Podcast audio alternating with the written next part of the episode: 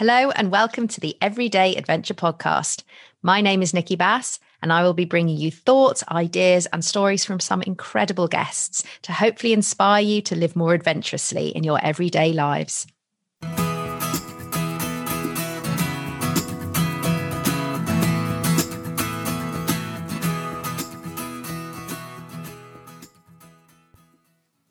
So today I am absolutely thrilled to welcome Emma Kingston to the show. So Emma is an adventurer, a writer, she's a teacher and a self-confessed map geek who specializes in bike packing. And she's also the author of the recently published Bikepacking England book. And when Emma's publisher got in touch with me and said, Would I like to speak to her? I was like, Wow, she said, this sounds really interesting because genuinely I'd never even heard of bike packing before. And because of that, I was like, I really want to find out more. And I, I, looked at, checked out Emma's Instagram account and all these beautiful photos of her sort of solo on the top of these mountains, just her and her bike. And I was like, I have to know more. And to me, bike packing just sounded like one of the ultimate ways to have an everyday adventure. It's that sort of that concept that you can just get out and get into the middle of nowhere and, and, and travel, I guess, further than you probably could hiking. But I actually don't know that much more about it. So, so we'll be covering that in the interview as well for those of you like me who'd never heard of it previously. And so, Emma, it's such a delight to have you to the show. Thank you so much for joining me. Oh, thank you, Nicki. It's really lovely to be able to have a chat with you. The first question has to be what is bike packing? And, and really, how did you get started on it? Well, I have to say, your little uh, intro there sort of hit the nail on the head, really, Nicki, for someone who's professing to not know much about it. That was spot on, really.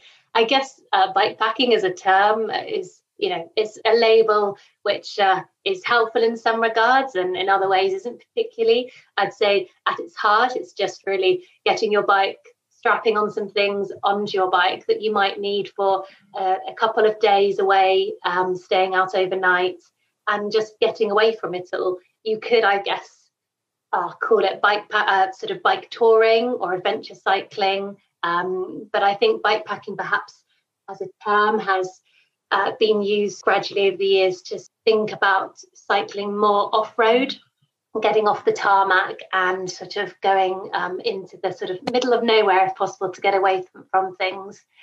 As to how I got into it, uh, I'm a I'm a mountain biker traditionally, so I guess that was my upbringing, um, as well as uh, walking and climbing and, and camping as a kid. I really got into cycling from an early age, and I loved everything about it from from when I was little, and I guess a lot of it was driven from a competitive side, um, having a twin brother. and so when when he and my dad got their full first full suspension bikes, and sort of I tagged along uh, to to one of the trail centres in Wales with my little hybrid rally bike um, and tried to keep up with them. Uh, so yeah, cycling's been a really big part of my life since I was little. Um, but I guess also uh, I really enjoyed backpacking. So for me, bike packing is the perfect synthesis of the two. Uh, whilst I love backpacking um, and where it takes me, I definitely like the lack of sore feet that I get when I get to ride my bike. And like you said, you do get to sort of travel those longer distances and pass through a greater variety of landscapes in a shorter amount of time while still getting the benefit of slow travel, which I love. That's so interesting. When you were talking, it sort of made me think a little bit. I mean, I love snowboarding, that sort of whole backcountry experience. Actually, when you get away from the from the main trails, and you know, and you're just out and not isolation, but that feeling of being alone in a very large space, and you know, and that that can be so awe inspiring as well as being incredible in, in, in the adventure itself. So you've obviously written this book around uh, which I can imagine must have been a, a real labor of love in lots of ways if it, you know writing about something you're passionate about and I just wondered because I know it's it's more of a practical guide rather than sort of stories about you know your own adventures um, although i know you've done the routes within the book as well um, but i was just wondering have you got any stories or any challenges you've faced whilst you've been out that have really made you either question what your sanity and why you're doing it or just made you think gosh you know i'm really impressed that i managed to overcome that in some ways yeah. oh great question I'd say, first of all, we were quite careful with the marketing of the book. So we haven't really described it as a guidebook, which is an interesting one. It sort of fills a hybrid space between um, Vertebrate Publishing, who published the book, uh, do a lot of different different books from children's literature to climbing and cycling. And so they have a very much a, a, technical guidebook side of things. And then they have a fiction and narrative section. And I guess my book sort of sits somewhere in the middle. Uh, pitched the idea um, of a book that uh, allowed me to talk about riding in a way that I hadn't really come across in perhaps mountain biking guides that I had read. And for me, riding is a lot more than a set of route directions written down in a very stark and clinical way of left, right, and straight across at the crossroads. And so it was really exciting to try out a different style of writing for me that got across what I enjoy about cycling and sort of captured the experience of riding through. So it's it's a sort of hybrid between an inspiration text and a guide, but it gives you just about enough to be able to do the routes. You get the routes themselves and you find out a lot about it. But within that, there's the inspirational element of the photos. And I think I did really interesting you saying there that I guess my stories aren't really in there. And I was unpicking that the other day with a friend and thinking, looking back on it when I read it, I definitely removed myself as much as possible from the text. Uh, and I don't know whether that was a conscious decision at the time about sort of that feeling of self doubt and, um, you know, that imposter syndrome and wanting to make sure that I guess it was uh, myself not sort of so visible in the text, although I do flash up in quite a few of the pictures.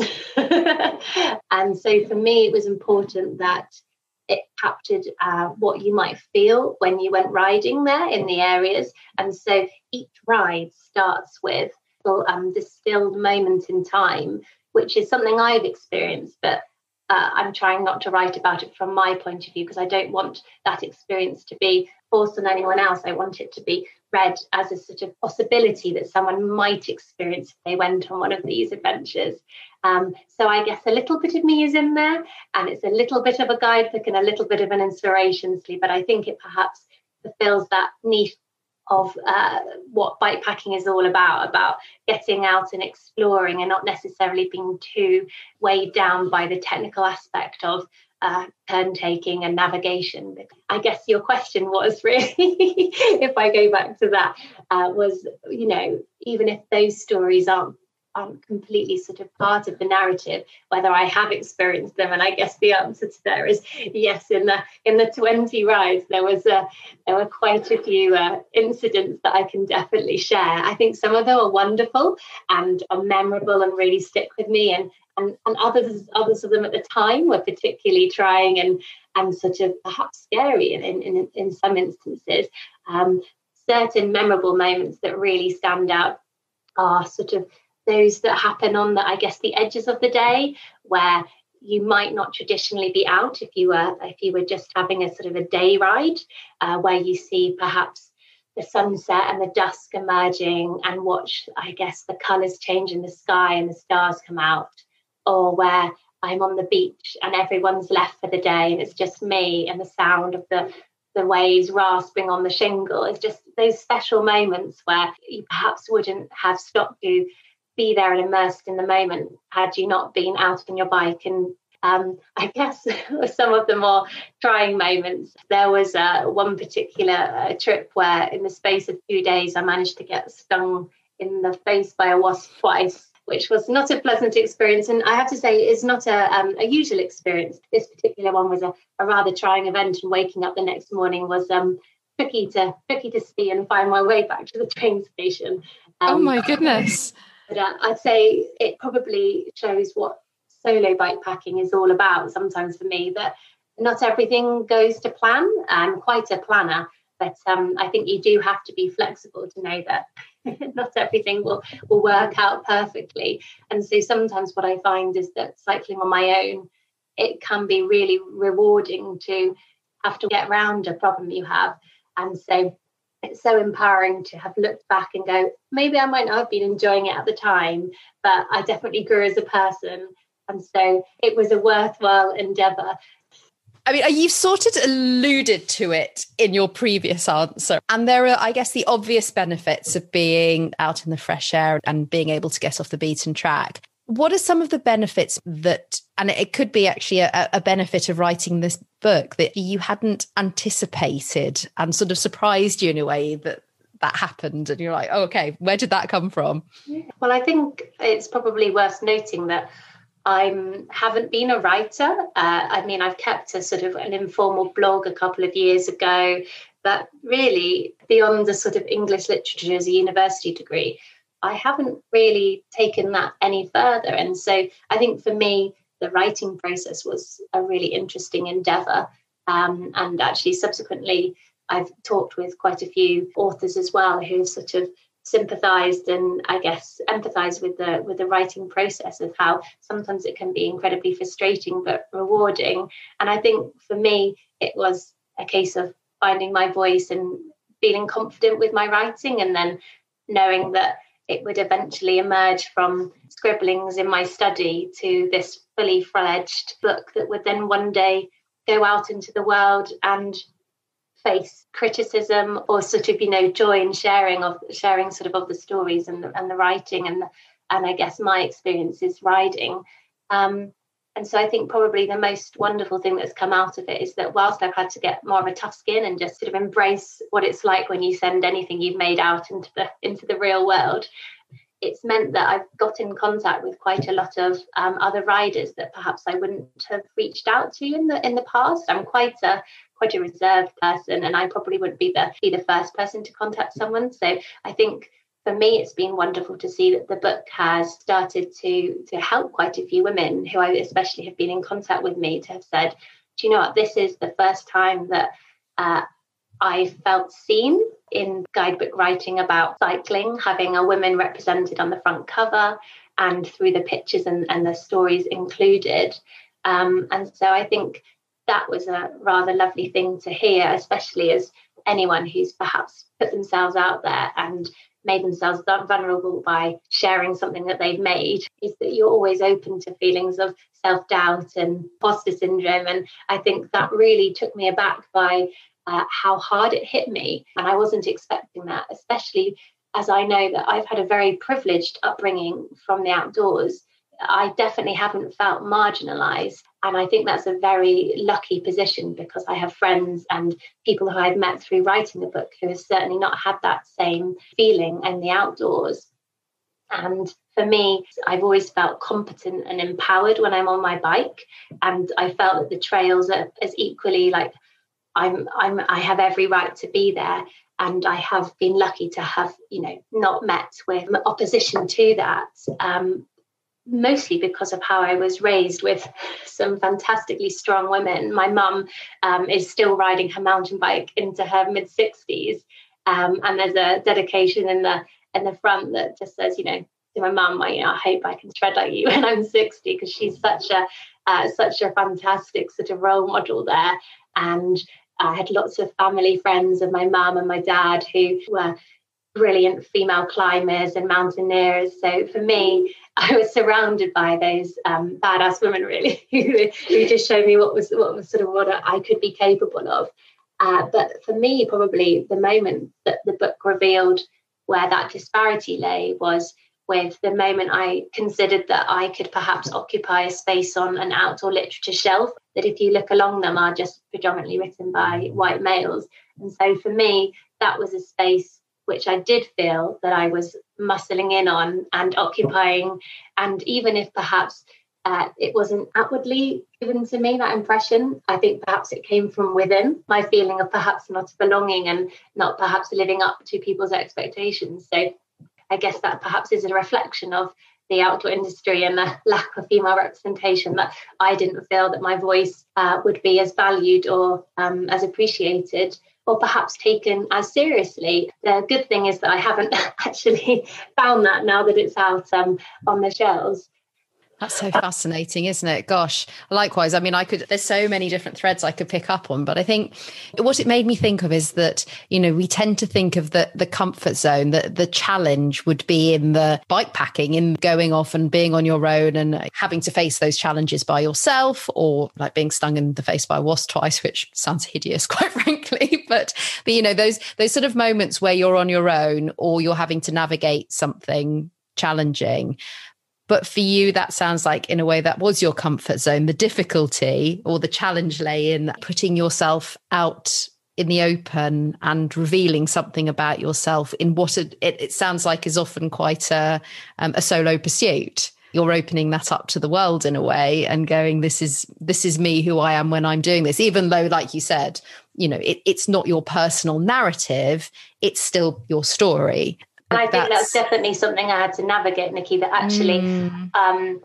a lot of women who've contacted me didn't, you know, weren't interested um, so much and I guess they were interested in the routes and they have started to ride them and that's wonderful. But mm. actually I was taken aback by what they wanted to know about me, which wasn't, you know, wasn't the motivation behind it. But if it if it helps and encourage someone, then I'm all up for it. And I think someone pointed me in the direction. There's this wonderful um, group of ladies uh, who set up the New Forest Off Road Club. And that's one of the things that has been lovely about this book that it's sort of opened my eyes to the sort of huge communities of, of, of women cyclists and out there that I didn't know about. Um, but they often quote Brene Brown, who says that courage starts from showing up and letting, ourselves be seen. And I guess I am not comfortable with that or wasn't. And there's def- I'm definitely finding that I can see that it's more useful if you do show up and make yourself seen to, um, yeah, put yourself out there and show that it can be done. And it's easy to say, but actually the experience of doing it is very is a very very different thing and very challenging. I think for for so many of us. Um, and I was just thinking about your point about you know the the influence of these incredible strong female role models that you've had in your life and in a way you transitioning into that place of being a role model for others. Like you said people reaching out to you now and saying what you've done has inspired me. What you've written has inspired me. And i I'm think that's getting such... used to that yes. that's still very strange. Yeah absolutely. When you're used to the, the adventure is about you getting out with your bike and that's what it's been about for you actually being in that place of visibility and in that position yeah it's absolutely a transition so I was just wondering, I mean, what's next for you? Where would you like to go with this? Do you have other books in mind? Do you have other adventures in mind? I think I'm always someone who has uh, an adventure sort of, I guess, cooked up in the in the back of my head. I think lockdown was brilliant for that. I, I have a sort of a huge bank of uh, routes which I sort of spent time creating, um, which some some are fully formed, some are in pieces, sort of that link little bits of trail that I've I found and want to sort of explore more. And and sometimes actually routes just spring up from perhaps something I've read about an area or like a monument or a, or a sort of you know a cave or or a beach or, or a woodland that I really want to go and see, and then that sparks up a whole sort of idea for a route. Um, so I've got quite a few um, that I'm just really, you know, eager to have a ride of. There's still lots in England. I think the guidebook is certainly not a meant to be a catch-all. It's not saying this is the definitive um, list of routes. It's it's you know meant to be a springboard to help get people out on their bike and enjoying things. I think uh, it's been one of my absolute favourite routes was up in the Lake District. So I have to say I can't wait to uh, get up there soon, hopefully this summer. And actually, when I rode the route, I did it in the autumn. Uh, and my family have been up there uh, when since I was a, a baby every year in the autumn. And I realized I haven't actually ever ridden my bike in the Lake District outside of that season where everything is that burnt orange and the reflections are just magical. And in the mornings, you get the low lying mist in the valleys over the over the lakes. Um, and so, actually, I'm just really excited to go and ride in a different season and see what that brings to the ride as a, a new flavour. Plus, there's Wales and Scotland, which I can't wait to and have an explore of.